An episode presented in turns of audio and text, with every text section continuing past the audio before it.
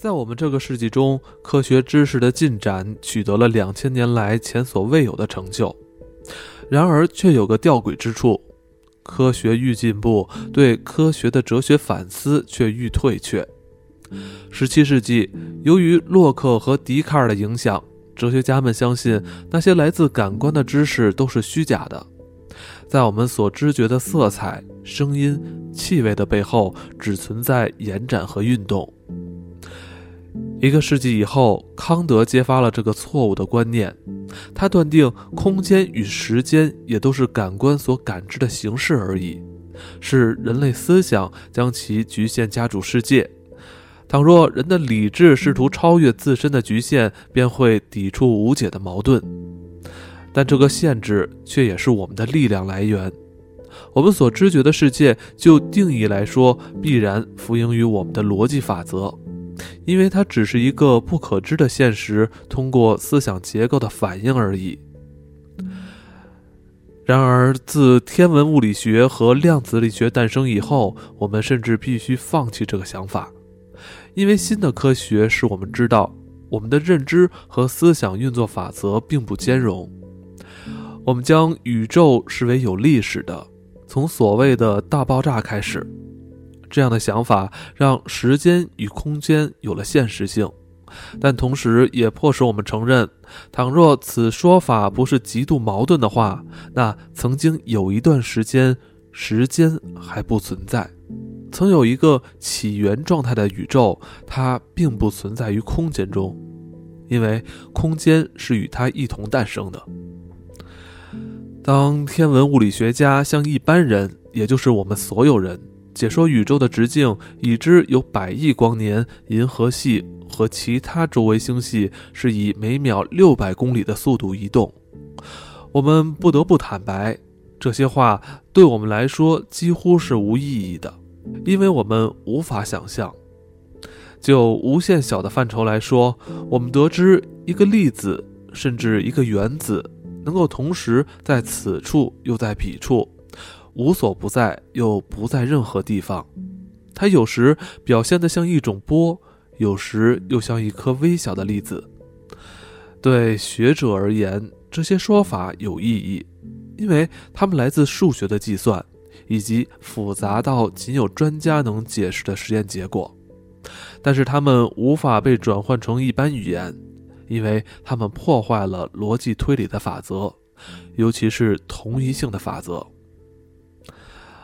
我们必须知道，那些长期以来从未被思考过的数量级极大或极小的现象，就像最荒诞的神话结构一般违反常识。对非专家而言，物理学家以其方式所描述的世界，与我们远古祖先所构想的超自然世界几乎是对等的。当中的一切都异于寻常世界，有时更与之截然相反。为了想象这种超自然世界，远古人类以及还没有书写系统的人类便发明了神话。讽刺的是，他们同时也预示了今日的物理学家在试图对我们传达其研究成果以及从中得出的假设时所想象的预言。在此有一个有趣的例子，我们可以看着量子力学如何从微观视野所描述的现象被移植到宏观视野。一则塞内卡印第安人的神话包含了一段奇怪的情节：一名少女同意嫁给一名男子，她知道他是法力强大的女巫之子。她跟随这名男子回到女巫的村落，丈夫是用头走路的。当他们来到一处分岔路口，分开的道路如同拉长的环在远处交汇。太太惊讶地看见她的丈夫分裂成两个。这两个身体各自走在不同的小径，他吓傻了，不知道该走哪一条路。幸好他选择了走右边的路，并且很快看到了两条小径再度相会，丈夫的两个身体也在交汇处重新融合在一起。据说，这位奇异人物的名字就是由此而来，意味着他们是两条平行向前的道路。此故事以文法上的复数形式来指称一个单一物体。伊洛魁人构筑的世界当然和一般经验的世界不同。在这个世界中，身体的运作有时像一股发散的波，有时像保有个体性的威力。这段情节所属的神话内容太长太复杂，在此不讨论细节，仅能点出其中的主要人物。当中有一对孪生兄弟，总是花时间在失去、找回、借取或交换他们的一颗或一对眼睛，无论是单眼或双眼。视觉仿佛代表着某种自然所赋予的运作模型，不管经由一个或两个通道运作，本质都是相同的。这个关于一个人走向岔路时分裂成两个人的故事，与物理学家所孕育的预言惊人的相似。他们在科普书籍中试图让我们去设想。当一束粒子穿过屏幕的一个或两个裂口时，它们运动的有时像一道波动，有时则像微粒。进行这个比较之时，我不想有任何的神秘主义论调，没有任何理由创造或是维持神话思维和科学思维之间的混淆。尽管就一般语言来说，它们都取材自相同的语汇，但就经验而言。一者可被证实有效，其他则不。物质是由原子所构成的想法，可上溯到久远的古代，但那是一种直观的假设，仍然无法由感官获得验证。只有应用在极为微小以致长久以来无法被认识的现象或事件上，它才能获得有效性。对于波与微粒的二象性来说，犹然。在这两个例子中，有趣的是。虽然略微粗略或模糊，但纯粹的智力悬想却能够对人类无法认识的现实领域提供一个预先想象。两千五百年前，前苏格拉底学派展开的希腊哲学也提出了相同的思考。这些思想家其中一方肯定了水构成万物所源的原初现实，另一方则认为是火，第三方说是空气。无论这个原初现实起源时是一个同质整体，或是由原子所构成，当这批哲学家思索着存在与未来、静止与变动等性质时，他们所探究的概念完全不涉及真实，他们只关心其智力体操能推展到多远的境界。他们有系统地罗列各种心智推演的可能性，他们的哲学反思并非针对世界。而是致力于描绘心灵架构，拟定检核表，让日后的知识进展去填选某些项目，其他的则暂时或永远留下空白。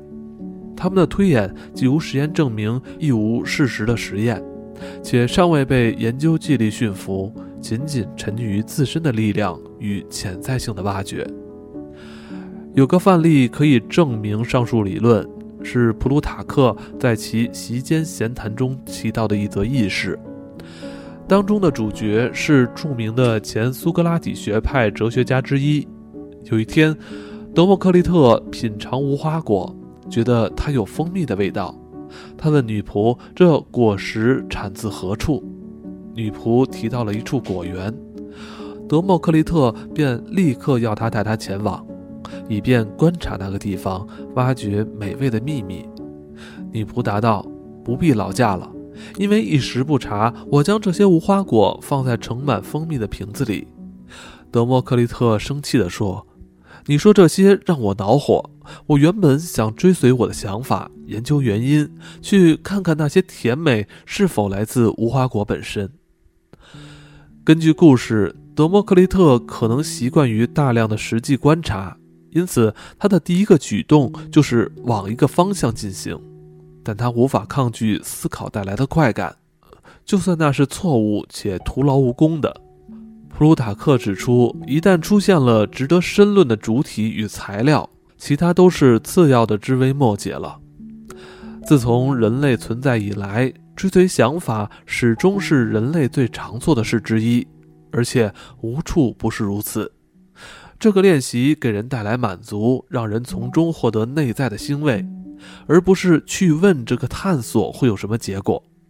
事实上，思想的探索总会带来一定的成果，即使人类要花上几个世纪或若干年才会发现。那些看似天马行空的想法，反映的是真实世界中从未被揭发的层次。科学思想史，特别是数学史，证明了这一点。同理可证，为何人们长久以来皆沉浸于神话？有系统的探索想象力并非无用。将神话中显得荒诞的创造物与事件放到没有固定衡量标准的原始思维时，它们就不再完全没有意义，并且因为神话所提出来的世界意象被铭记在属于世界的思想结构当中，因此在日后的某一天，它们能显得切合于这个世界，并且可以被用来展现其面貌。这么一来，我们就更能了解。为何量子力学先驱之一尼尔斯·波尔曾请同时代的人参考人类学家与诗人，以便克服量子力学表面的矛盾？他在四十年前的一次人类学会议上表示，不同的人类文化传统在许多方面都类似于物理学描述的不同却对等的方式，只是只有同时运用波与微粒的意象。才能让我们了解同一物体的各种特性，正如人类学家们只能通过许多彼此矛盾且经常又自身冲突的信仰、习俗与体制，才能塑造出文化这个普世人类现象的观念。另一方面，诗人们为了达到比一般经验更深刻的真理，会以一种原始生造的方式使用语言。自许多不同角度来捕捉仍然无法被掌握的客体轮廓，并之意义不兼容的文字。我们可以再加上神话，因为每个神话都允许多元性的变异。这些变异通过各式各样、经常矛盾的意象，使人能够感知一个无法被直接描述的结构。如此。科学思想以其最现代的形式让人认可，在语言中，隐喻与模拟完全有权利存在。正如维科反对将它们视为作家巧妙的发明。人文科学与自然科学的平行发展，通往的是同一方向。这也让人了解，比喻是思想的一个根本模式，它让思想更接近现实，而不是使其分离。早在18世纪，维科已经揭示，文法学家们有两个共同的错误：其一是认为散文家的语言是纯粹的，诗人的语言不纯粹；以及散文的语言先发现，之后才出现诗的语言。对他而言，人类文明之初的真理，或许今日将再度成为真理。